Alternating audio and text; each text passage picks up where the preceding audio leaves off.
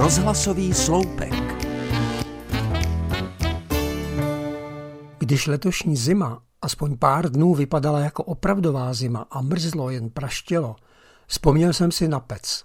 Měl jsem to štěstí vyrůstat v chalupě, která pec měla. Nebyla to tehdy žádná vzácnost. Pec byla v každé staré chalupě, protože se v ní dřív pekl chléb. To už jsem nezažil. Pro chleba jsme chodili do jednoty, ale pouťové koláče z pece jsem ještě jedl. Pro nás děti byl ale pec daleko zajímavější zvenku, přesněji z hora. Strávil jsem na ní hodně času, protože hřála takovým vlídným pomalým tempem, které vám žádný přímotop ani radiátor nedá. Když jsme třeba v zimě přišli promrzlí a promáčení z klouzačky, skočili jsme rovnou za pec. Bylo to nutné, protože jsme prolézali závěje v obyčejných teplácích, které se po hodině stavby tunelů a iglů dali ždímat, pokud na nás rovnou nezmrzly.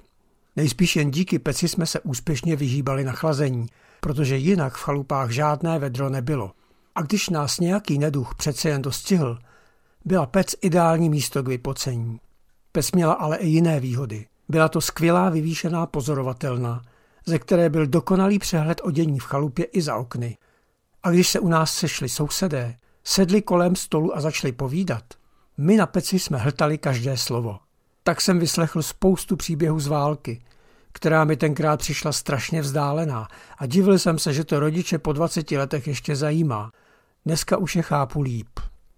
Když mi bylo asi deset, rodiče chalupu přestavěli a pec dali pryč. Mysleli to dobře, chtěli nám dopřát modernější bydlení.